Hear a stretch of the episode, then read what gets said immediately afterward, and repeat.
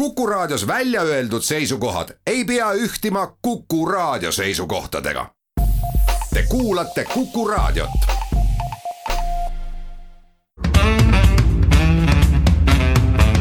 muuli ja Riikoja tere päevast, head kuulajad, kell on kuus ja pool minutit üle üheteistkümne ja et on reedene päev, siis on ka saate Muuli Riikoja aeg ehk Indrek Riikoja ja Kalle Muuli on stuudios. tere päevast.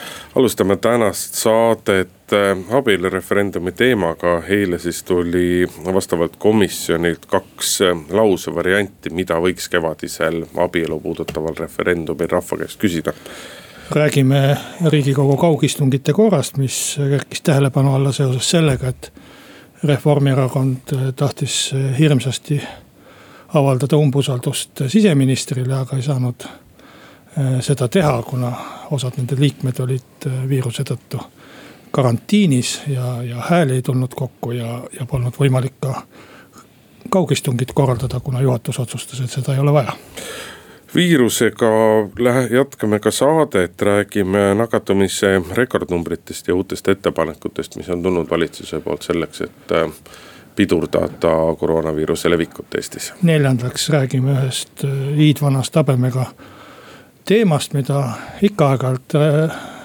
kedratakse, seekord siis Mart Helme on suutnud üles kergitada väikse arutelu ühiskonnas või vähemalt meedias teemal, milline peaks olema siis rahvusringhääling, mitu kanalit seal peaks olema, üks või rohkem raadios ja teles ja, ja muid selliseid küsimusi. ja saate lõpetuseks räägime ka elektritõukerattaid puudutavast äh, regulatsioonist, mis on siis lõpuks ometi saanud sellisel enam-vähem moel seadusesse raiutud, et mis asjaga tegemist on õigupoolest. muuli ja Riikoja nädala eest saime sellest rääkida, et valitsuskriis päädis siis näiliselt eh, suhteliselt arusaamatu lahendusega või kompromissiga. lihtsalt ei olnud aru saada, kus kohas see kompromiss selles lahenduses on. aga üks eh, kokkulepe oli see, et referendum, rahvahääletus selle üle, mis asi abielu Eestis õigupoolest on, korraldatakse tuleva aasta kevadel, maikuus tõenäoliselt, aga kuupäeva veel paika ei ole aga lahtiseks jäi see, mida inimeste seast õigupoolest siis küsitakse ja peenikese nimega Riigikogu demokraatia töögrupp. ma küll ei ole kindel, kas see töögrupp oma nime õigustab või mitte. sai siis eilseks valmis kaks lausevarianti, mida võiks rahva käest küsida ja saatisin juriidilisse ekspertiisi, et saada siis täit selgust, et ühest küljest mida need laused õigupoolest ikkagi tähendavad ja teisest küljest, et kas kas sealt saadava vastusega on ka nagu midagi juriidilises mõttes edasi pihta hakata ja ma siis loen nüüd need laused täpselt ette. Esimene variant kõlab siis nii, kas Eesti Vabariik tunnustab abielu üksnes mehe ja naise vahelise liiduna. ja teine variant on, kas Eesti Vabariigis kehtib abielu üksnes mehe ja naise vahelise liiduna. no lihtsal inimesel on üksjagu keeruline aru saada mis need detailid, mis need nüansid on, aga teadupoolest saatan ikka detailides peitub, aga sina, Kalle, oled õigusteadust õppinud, olid juristina töötanud ka, et tee siis palun kuulajatele kiire juriidiline analüüs. mis vahe on nendel kahel lausel? no see oli küll üks teine riik ja teine riigikord, kus ma äh, õppisin ja töötasin juristina et kasutu on ja, toonane ja, kogemus ja, ja haridus. ja tol ajal selliste küsimuste üle ei diskuteeritud. et oli selge, et abielu on äh, mehe ja naise vaheline liit. ja, ja homosid isegi ei nimetatud homodeks tol ajal, vaid kuidagi teistmoodi äh, ma ei hakka kordama, muidu on jälle kellegi solvamine ja vihakõne. noh, ei maksa nüüd niimoodi demagoogitsema hakata. aga, aga äh, jääme nüüd siis praeguse küsimuse juurde, mis vahe neil kahel lausel on? no üks ilmselt rõhub rohkem selle peale, et tunnustamine on ilmselt peetud silmas siis eh, ega ma ei ole ka selle töörühma liige ja ei ole volitatud ka nende nimel kõnelema ega selgitama, aga ma, ma kujutan. ei ole piisavalt väärikas inimene, et kuuluda demokraatia töögruppi. ma kujutan ette, et, et see tunnustamine ilmselt on mõeldud siis äh, äh, ka välismaal ja, ja juba kehtivate ja, ja taevas teab, millal sõlmitud abielude kohta. et äh, ilmselt on teda peetud silmast laiemana kui, kui siis äh, sõna kehtima. aga mis ma tahan ütelda tegelikult nende, nende lausete kohta, et ega ma täpselt ei saagi aru, miks see töögrupp need laused avalikustas, et tegemist on ju tegelikult isegi mitte eelnõu eelnõuga, vaid sellise üsna algelise äh, sõnastusega, mida siis hakatakse nüüd äh, vaatama, et, et kumb siis jääb tunnustama või kehtima ja kuidas seda pöörata selliseks. et ta väljendaks ka, et, et rahvas saaks ka oma arvamust avaldada, praegu ta on ju tegelikult sõnastatud sellise fakti küsimusena või viktoriini küsimusena, et kas kehtib või ei kehti. ja kõik teavad, et, et abielu mehe ja naise vahelise liiduna Eestis kehtib aga noh, ta vähemalt annab meile võib-olla töögrupp tahtis lihtsalt näha reaktsiooni, võib-olla neil oli äh, nii surve, suur surve, et noh, ütelge ikkagi midagi. ja siis midagi üteldi.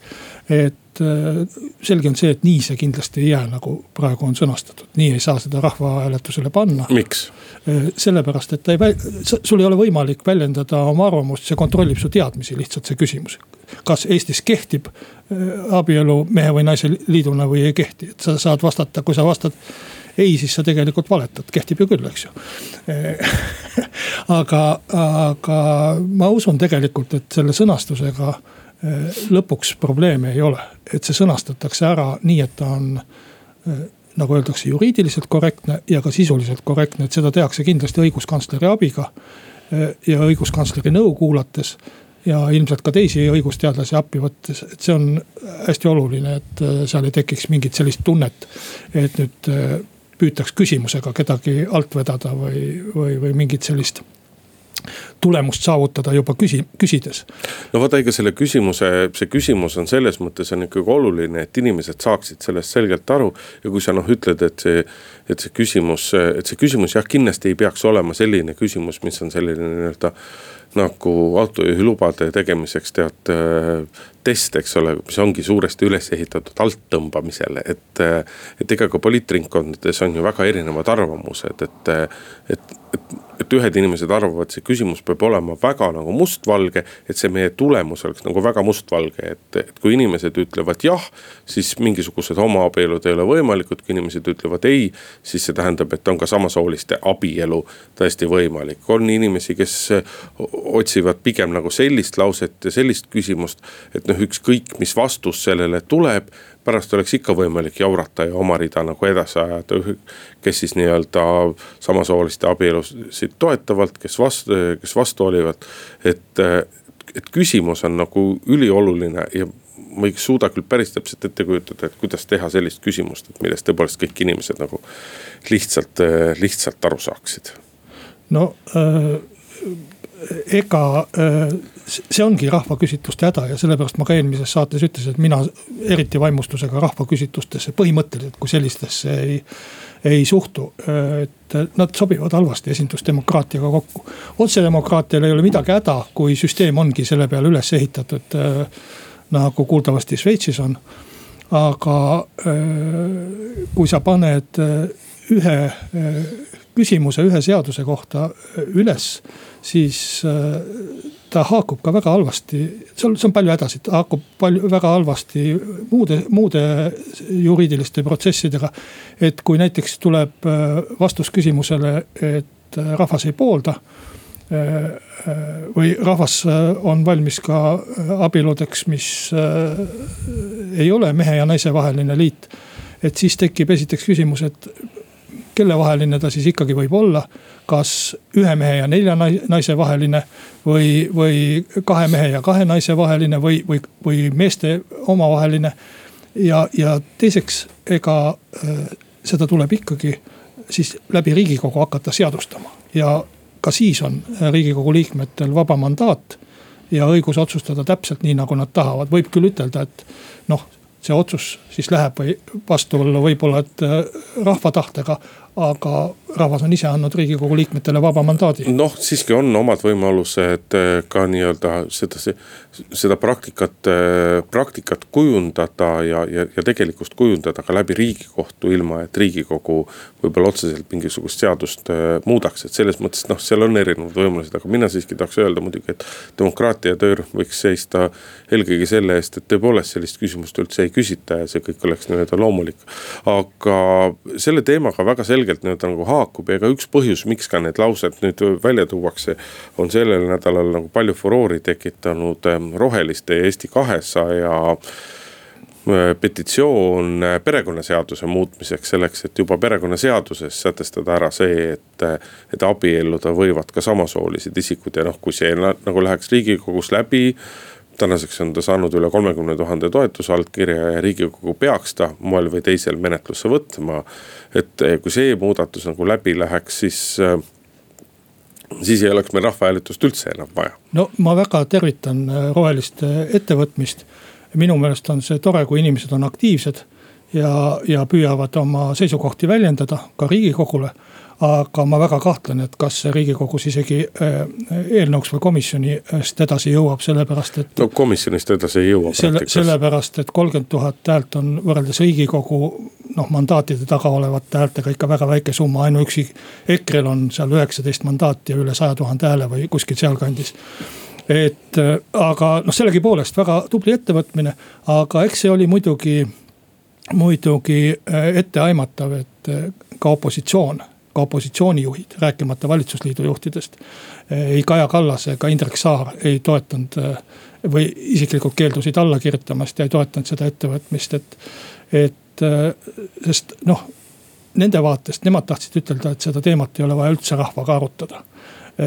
ja kui nüüd nad ütleksid, et seda teemat on vaja riigikogus arutada abielu küsimust, ükskõik mis vaates, siis kas homo või, või hetero vaates et siis nad peavad ka nõustuma sellega, et kui riigikogu avalikult arutab seda asja siis äh, väga, väga kummaline ütelda, et miks rahvas ei peaks seda arutama. jutt sellest, et me läheme hirmsasti tülli. Indrek, miks me peaksime minema sinuga tülli, sellepärast juhul kui me äh, arvame selles küsimuses erinevalt, me arvame väga paljudes küsimustes erinevalt, võib-olla selles ka. aga, aga ma ei näe küll põhjust selle pärast sinuga tülli minna. no meie sinuga ei lähe tülli, aga see, aga see teema on emotsionaalselt laetud no, teema. demokraatias sa palju... pead arvestama, et kui on eriarvam-, et demokraatia ongi eriarvamused. et väga paljud inimesed lähevad selle asja pärast tülli, selliste asjade pärast tülli ja ka mina olen, olen, olen mingite inimestega just nüüd tülli, aga tuliselt vaielnud. aga Kalle, teeme siin. katsuks abielu lahutused ära hoida, eks. Kalle, aga teeme siin väikese pausi, kuulame paar minutit reklaami ja siis läheme selle teemaga edasi. muuli ja Riikoja Läheme saatega edasi, Kalle Muuli, Hindrek Riik on stuudios ja jäime oma jutuga pooleli selles kohas, mis siis puudutab Roheliste ja Eesti kahesaja äh, ma ei tea, petitsiooni või kuidas iganes seda nimetati, et muuta perekonnaseadust, aga. ega see tegelikult ei ole ju muud kui sissejuhatus ähm, tollele samale kevadisele, kevadisele rahvahääletusele ja selle kampaaniale, sest kui me võtame nagu tänased äh, viis parlamendierakonda, siis ainsana nendest saab teha väga selget kampaaniat EKRE-t, EKRE, kellel on, kelle väga selge poliitika ongi selles, et abielu on ainult mehe ja naise vaheline ja ma julgen arvata, kelle puhul lõviosa nende toetajatest ja valijatest arvavad täpselt samamoodi. aga kõik teised erakonnad, no Isamaa võib-olla väikese mööndusega, aga, aga siiski ma arvan, et ka mitte väga. on, on väga selgelt silmitsi probleemiga, et, et nende toe, nende toetajad jagunevad selles osas, kas pooleks või, või natuke ühele poole, natuke rohkem teisele poole. aga no vahet ei ole ja, ja ükski nendest või igalühel nendest on väga suur risk võtta selget seisukohta, sellepärast et neil on oht sellega osa oma valijaid välja, välja vihastada. seevastu Eesti kahesajal ja rohelistel on nii-öelda, neil on väga hea tõmmata endale tähelepanu, sellepärast et noh, roheliste toetus on olenemata, olematu nii praktikas kui ka reitingute järgi, noh Eesti kahesajal siin viimaste uuringute järgi. on justkui toetus nagu väga ilus olemas, kuigi tegemist on parlamendivälise erakonnaga, aga kui me parlamendivalimiste eelsetki aega meenutame, siis äh, nii-öelda väga paljudes reitingutes oli Eesti kahesaja toetus väga hea. aga noh, valimistel jäi see tublisti allapoole nii-öelda viit protsenti, et neil on nagu võimalus ja koht, kus praegu nii-öelda poliitilist kapatsiteeti endale saavutada, toetust nagu võita teine pool on jälle see, et KOV-i valimisteni jääb ikka peaaegu pool aastat aega, ehk see töö, mis suudetakse toetuse leidmise näol nii-öelda järgmise poole aastaga ära teha, see toetus jõutakse ka ennem KOV-i valimisi ka ära kaotada. no kõige suurem probleem on muidugi kahel kõige suuremal erakonnal, see on Keskerakonnal ja Reformierakonnal, teistel ka, ma möönan. Äh, tõesti kõigil peale EKRE, et noh, nendel on, nendel on ikkagi see tükk niiviisi vaata et enam-vähem võrdselt pooleks. ja, aga ega siis erakonnal ei ole kohustus võtta mingit erakondlikku seisukohta ja erakonnal ei ole ka, ühelgi erakonnal ei ole ka kohustus, kohustust teha kampaaniat emma-kumma seisukoha kasuks, kui, kui meenutada meie eelmist rahvahääletust aastal kaks tuhat kolm, eks ju kui oli Euroopa Liitu astumise rahvahääletus, siis Keskerakond pärast pikka kõhklemist ja, ja ümber palava pudru käimist. ju Keskerakonna esimees Edgar Savisaar ütles, et äh, las igaüks meie erakonnast hääletab oma südametunnistuse järgi. erakond siis küll võttis äh, seisukoha oma suurkogul äh, vastu hääletada, aga, aga põhimõtteliselt, et see, see ei pea olema mingisugune erakondlik hääletus, kindlasti lisaks erakondadele ju siin sekkuvad ka paljud mittetulundusühingud nii ühelt kui teiselt poolelt. no vaata, see ongi küsimus, et kas sekkuvad need paljud eh, mittetulundusühingud, et siin. sekkuvad, sekkuvad. siin noh, väga selgelt eksisteerib see probleem, et et nii-öelda senisel kujul abielu säilitamise eest teevad väga tugevalt kampaaniat EKRE-t ja sihtasutus Perekonna ja traditsioonide nüüd, nüüd me saame Nimet, küll, ma arvan, et järgneb hagi. ja nimetame seda siis tuntud kui Varro Vooglaid ja Markus Järvi sihtasutusena. et nemad teevad väga selgelt, äh, väga selgelt nii-öelda oma kampaaniat, nad kindlasti kaasavad väga palju nii-öelda selliste väikeste annetuste kaupa rahastamist. lisaks on neil mõned suuremad saladuslikumad annetused, mitte tingimata halvas mõttes, aga lihtsalt nad ei ole oma suurte toetajate nimesid avaldanud, äh, avaldanud kunagi. aga kes nii-öelda peaks tegema kampaaniat selle poolt, et äh, et, et senisest äh, abielu mõistest ehk siis mehe ja naise vahelisest abielu mõistest äh, loobuda, noh et kes seda kampaaniat peaks tegema. et see nagu on küsimus ja, ja selles mõttes on nii-öelda ta nagu demokraatia seisukohast on väga hea, et Rohelised ja Eesti kakssada on praegu sellise nii-öelda algatuse ette võtnud. aga kas neist on ka, on ka muidugi suure kampaania tegemist ja, ja mis veelgi olulisem, nii-öelda suure kampaania jaoks raha kaasa kaasajat, siis see on nagu see küsimus, milles ma ei ole nagu päris kindel. no ma arvan, et see on nii tundlik küsimus, et isegi kui eh, keegi suurt kampaaniat ei tee, milles ma väga kahtlen, ma arvan, et tulevad suured kampaaniad. Eh, et ajakirjandus kajastab seda nii palju, et inimestel infopuudust kindlasti ei, ei teki. ja, ja ma arvan ka, et me ei pea siin eh, ikkagi tulen tagasi selle tüli ja lõhestamise juurde, et me ei pea siin ühiskonnana kohutavalt lõhki jooksma, et see ei ole mingisugune väga eriline äh, rahvahääletus. see jutt on see, kõik sul ilus ja tore seda, ja korraliku poliitika saan... jutt, aga see väga selgelt. ja eriti see kampaania, see kampaania läheb äh, vähemalt ühelt poolelt ilmselgelt nii-öelda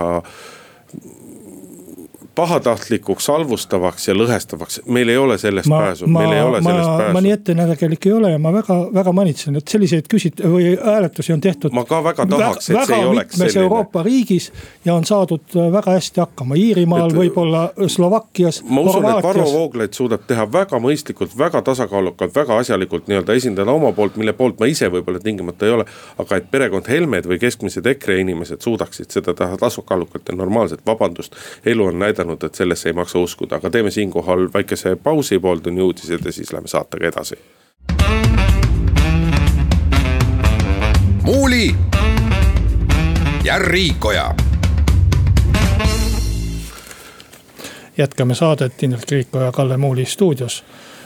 räägime siis nüüd ära jäänud või peaks ütlema viisakamalt edasi lükkunud umbusaldusavaldusest või usaldushääletusest siis siseminister Mart Helmele, mida mida Reformierakond ja võib-olla kogu opositsioon tahtis ette võtta. täpselt ei tea, sest avaldust ju ei antud üle ja ei tea, kes seal alla kirjutanud olid.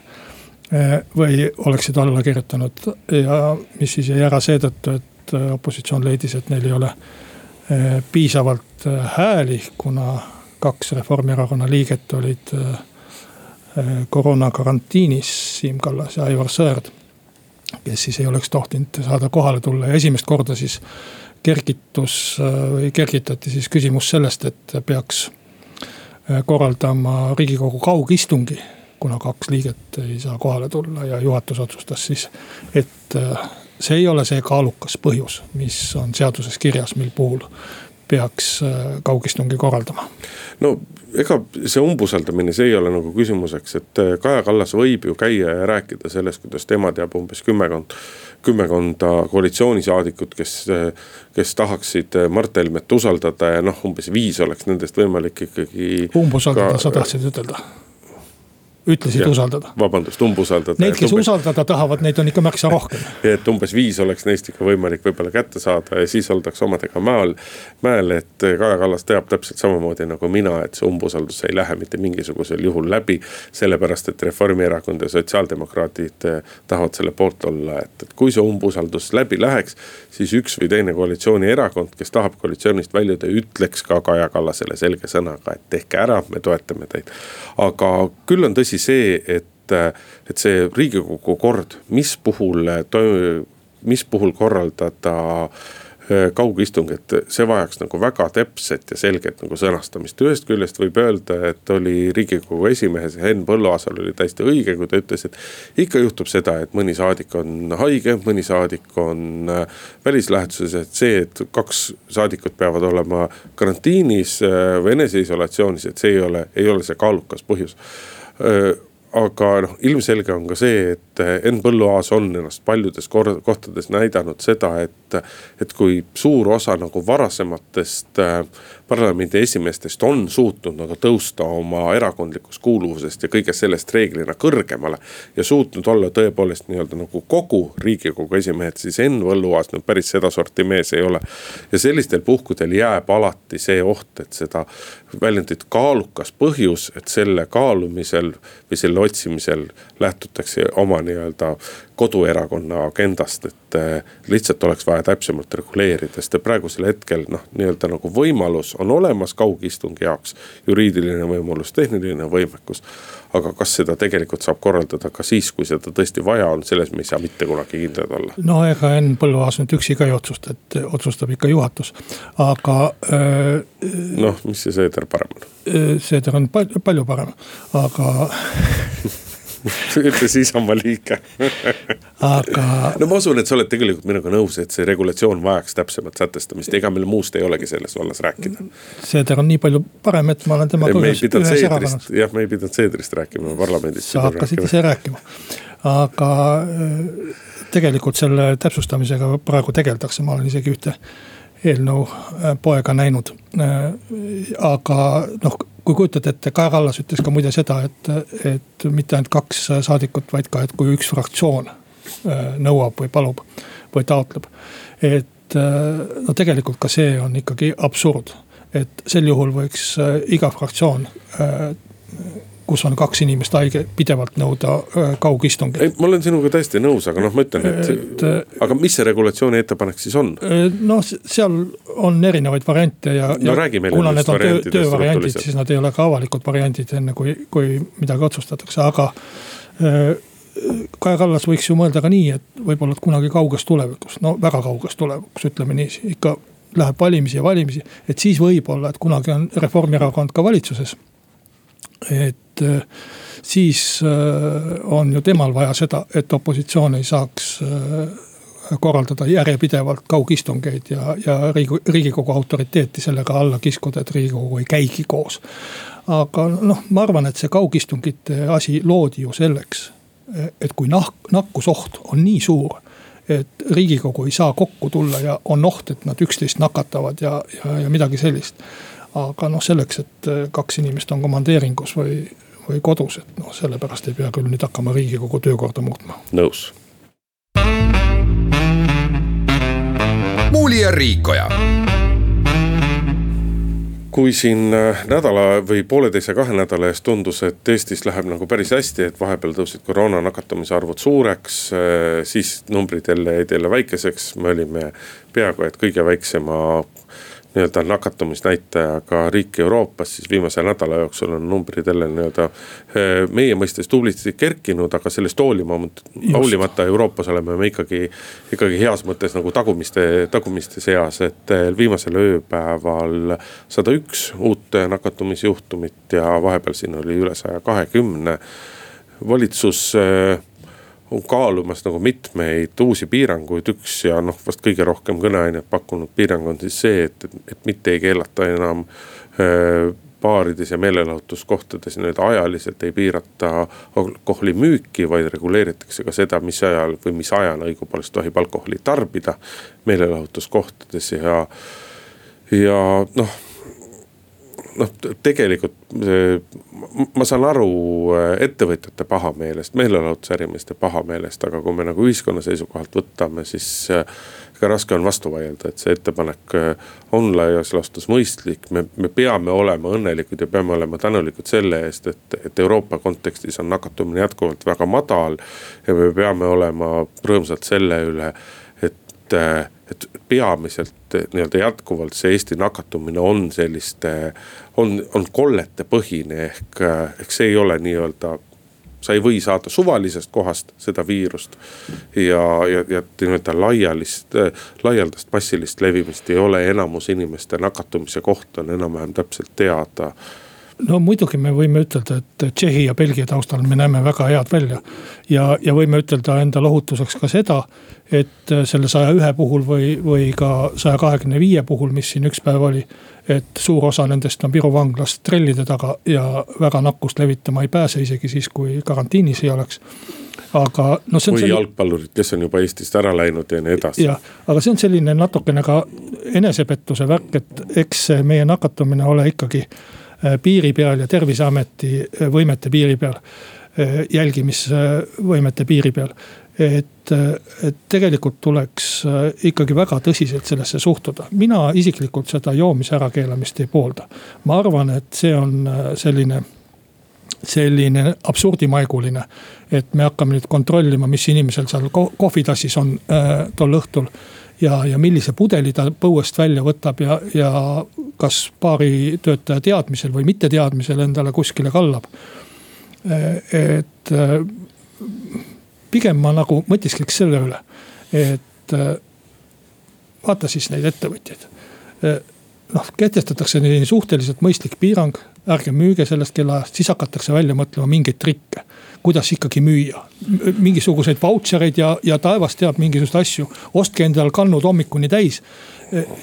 ärge tehke sellist jama, sellepärast et see jama lõpeb, kui te, kui te trikitate, see jama lõpeb sellega, et valitsus on sunnitud lihtsalt nende asutuste uksed kinni panema. no jaa, aga vaata mingil määral sa pead nendest ettevõtjatest selles mõttes aru saama, et aga ega nende elu, sissetulek ja kõik sõltub selles suhtes. sellest ma, ma saan suurepäraselt aru, aga. kui ma ütlen, kui ma ütlen ega, sulle, et ega Kalle. me ei ole seda koroonat nagu sihilikult kellelegi kaela saatnud. jah, aga vaata, kui sa mõtled sedapidi, et, et kui ma ütleksin sulle, et, et Kalle, et, et ole hea, sina ministri nõunikuna lepime nüüd kokku, et selle nimel, et äh, koroonaviirust piirata, et lepime kokku, Kalle, et sa töötad edaspidi ainult kolmkümmend protsenti oma ajast ja ainult kolmkümmend protsenti oma igakuisest kuupalgast saad sa kätte.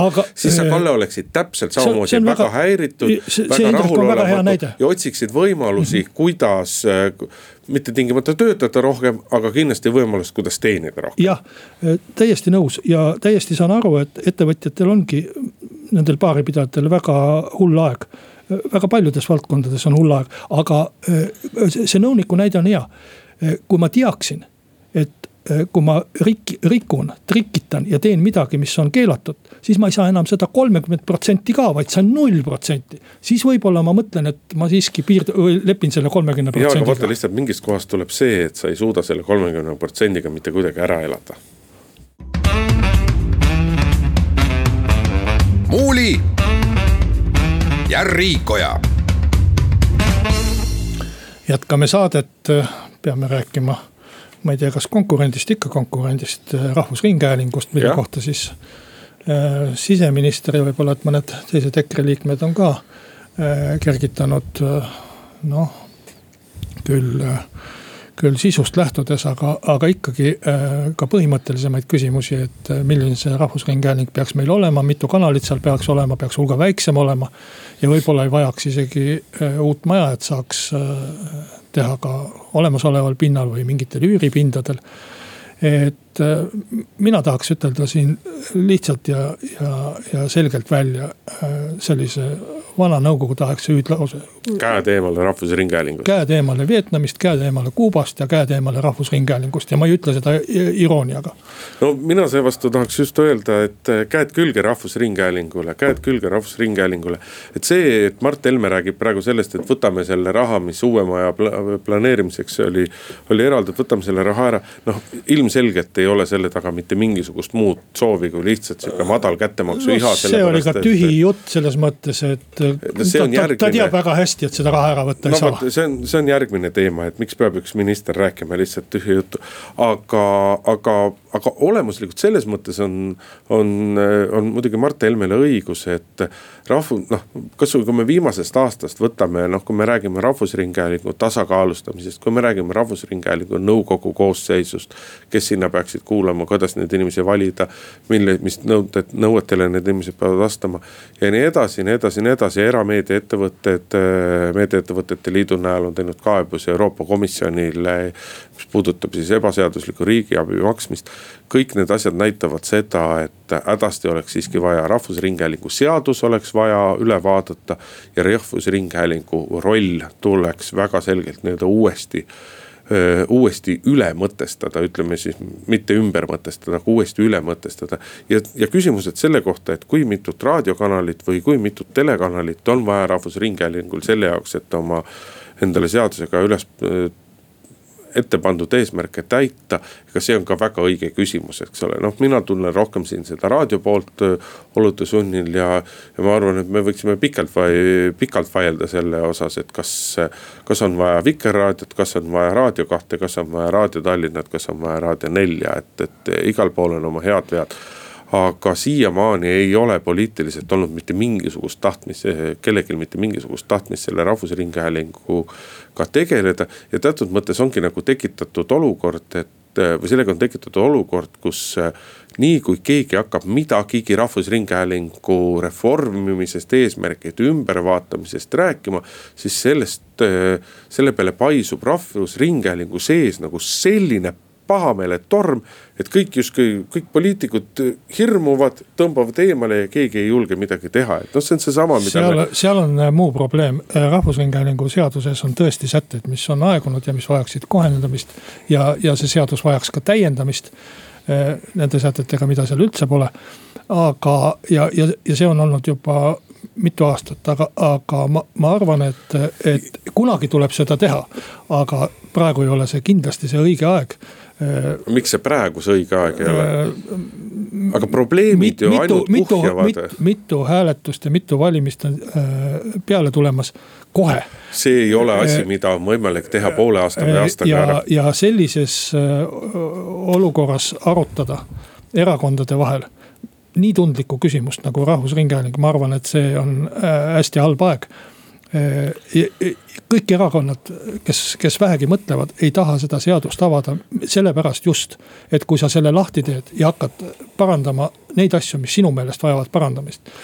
siis, ongi... siis pöördub see täielikuks kaoseks. aga vaata, see ongi see küsimus selle kohta, et kas poliitikud suudavad olla ka riigimehed või on nad kogu aeg ainult nii-öelda reitingunumbrite peale mõtlevad. ma arvan, et see võiks olla isegi vahel... selline küsimus olla, millega minna välja valimiskampaaniale, et millist rahvusringhääling ja, ja siis oleks ja see, siis oleks see aus käsitlus. ja selline ja sellised arutelud ei tähenda seda, et keegi läheb äh, Rahvusringhäälingu sõltumatuse või Rahvusringhäälingu ajakirjandusvabaduse kohale, et selliste arutelude algatamine. aga kui sa teed seda va valimiste eel, siis see kindlasti mõjutab ka Rahvusringhäälingu sisulist tööd. tema võimalusi ja tahtmisi valimisi ühes või teises suunas kajastada. noh, see on juba küsimus ajakirjanike professionaalsusele. sellepärast ma ütlen, et käed eemale Rahvusringhäälingust. käed külge. muuli ja Riikoja ja saate lõpuks räägime sellest, et lõpuks on saanud nagu selgelt ära reguleeritud, et mis loomad Eesti liikluses on siis elektritõukerattad, midagi nendega võib teha, kus nendega võib teha ja, ja nii edasi, sellepärast et noh. iga inimene, kes liikluses viimasel paaril aastal osaleb, on, on nii heas kui halvas nende elektritõukeratastega kokku puutunud, mind noh, pigem rohkem nagu autojuhina muidugi häirib see, et, et, et tihtipeale väga tihtipeale juhid ei oska sõita nende sõiduristadega ilmselgelt ja, ja ma olin siiralt üllatunud, kui ma küsisin seda statistikat nii-öelda liiklusõnnetuste kohta. liiklusõnnetuste, see nüüd puudutab siis neid õnnetusi, kus on osalenud elektritõukeratas ja veel mõni eh, sõiduvahend, jalgratas, auto, mopeed, mis iganes. ja tuli välja, et, et selle aasta oktoobri alguse seisuga on juhtunud ainult üheksateist õnnetust, liiklusõnnetust, siis eelmisel aastal oli neid liiklusõnnetusi viis ja kaks varasemat aastat oli kummalgi üheks. et noh, nii kui nad tulid, kas oli vist Bolt esimene, kes tuli oma tõuke, elektritõukekate renditeenusega välja, siis mul oli kohe see tunne, et noh, et laibad ei ole siin enam kaugel. noh, tõukamisega on nende rataste puhul vist vähe pistmist, ehkki nimetus on no, selline. siiski ütleme, hea ja mugav on ikkagi esimese liikumist alustada väikse tõukega. aga ma arvan, et noh, tore, et nad on siis saanud endale mingi staatuse ja et on isegi liikumispiirang siis kakskümmend viis kilomeetrit tunnis pandud, et vaevalt, et nüüd keegi seda küll hakkab mõõtma, et politseinik hetkel ehk täht-, tähtsamatki teha, aga. tead, mulle üks, mulle üks kunagine sportlane ikka räägib aeg-ajalt seda, kuidas ta sai jalgrattaga sõites Rootsis trahvi, sest et ta sõitis neljakümne alas, sõitis, kas vist oli nelikümmend kuus, nelikümmend kaheksa, number pole tähtis, aga ta ületas jalgrattaga kiirust ja sai trahvi. et mine tea. ja aga ma arvan, et sellistes, selliste sõidukitega nagu need elektritõukerattad on, nimetame siis neid nii ja, ja sellised aeglasemad ja, ja vähem ruumi võtvad äh, muud liikurvahendid, et nendega peab olema ikkagi see äh, see printsiip, mis toimib näiteks poe uksel, et, et on lihtsalt vaikiv kokkulepe või, või teatud viisakus või teatud käitumisviis. Äh, enne välja, siis sisse ja, ja noh, vähemalt meie kultuuris ja, ja minu kooli ajal õpetati niiviisi, et enne lastakse inimene uksest välja, siis sisse. selleks ei ole vaja seadust. ja ma arvan, et suur osa sellest liiklusest seal kõnnitee peal ja sõidutee peale ma kindlasti neid ei ajaks et sõidu, kõnnitee peal peabki jääma selliseks, et tõukeratturid peavad olema viisakad ja arvestama ja teatud reegleid iseendale kujundama või koos jalakäijatega kujundama ja jalakäijad samuti ma tahaks sinuga ühest küljest kangesti nõus olla, aga teisest küljest ma, ma ei saa selles mõttes nõus olla, et noh, kui me räägime ka sellest, et nüüd kehtestatud kiirusepiirang on kakskümmend viis kilomeetrit tunnis, et kui me nüüd mõtleme. mõtleme, ma ei tea, Pirita tee peale, mis on, kus on ometi nii-öelda lai üheskoos nii kergliiklustee kui jalakäijate tee. no seal on siiski öeldud kitsa..., et jalakäijate juures pead valima ja. teise kiiruse. no just, aga, aga, aga kui sa mõtled, et noh, et sa võid seal kahekümne, siiski sa võid kahekümne viies kilomeetrise tunnikiirusega sõita. võrreldes jalakäijaga on see ikkagi nii-öelda väga suur kiirus ja, ja kui, ja kui sa sõidad äh, elektritõukerattaga kiirusega, ma ei tea, kakskümmend kolm või kakskümmend kilomeetrit tunnis otsa jalakäijale, siis sellest sünnib väga palju pahandust. seadus ei ütle, et sa pead talle otsa sõitma. ei, muidugi ei ütle, aga see, aga see võib juhtuda sellises olukorras, võib see, et selles mõttes äh, võrreldes jalakäijaga on ka elektritõukeratas siiski ikka nii-öelda kõrgendatud ohuallikas väga selgelt. selgelt, et kõik kõik, mis liigub ja, suure kiirusega on no, ohuohtlik. et sellistele headele kommetele ja, ja, ja kirjutamata kokkulepetele noh, ei saa kahjuks elu on näidanud, ei saa ainult lootma jääda, et selles mõttes need regulatsioonid nagu peavad olema ja ja, ja, ja küsimus sellest, et kas elektritõukerattaga sõitmiseks peab olema mingi luba, ei ole ka sugugi minu arust mitte kohatu küsimus. noh, samas ma ikkagi kujutan ette, et, et kui politsei hakkab, hakkaks väga intensiivselt tegelema su, suhteliselt väheohtliku. nojah, aga kui seal ikkagi mingi anarhia toimub, siis tuleb ka sellega tegeleda et, ka politseil. hakkame alkoholi mõõt-, tarbimist mõõtma ja, ja muid selliseid asju. aga kuule, kuskil nii-öelda öises, öises linnas, nojah, praegu on alkoholimüük on piiratud, aga kui ta piiratud ei oleks, siis, siis on ka selle. kõik puhuvad elektritõukeratastele. no mis sa teed hädaga, võib-olla tuleb seda ka vahel teha, aga võimalus selleks peab igal juhul olemas olema. aga meie tänase saate aeg on otsa saanud, Kalle Muuli, Hindrek Riik olid stuudios. ilusat nädalavahetust ja kuuleme jälle nädala pärast reedel. muuli ja Riikoja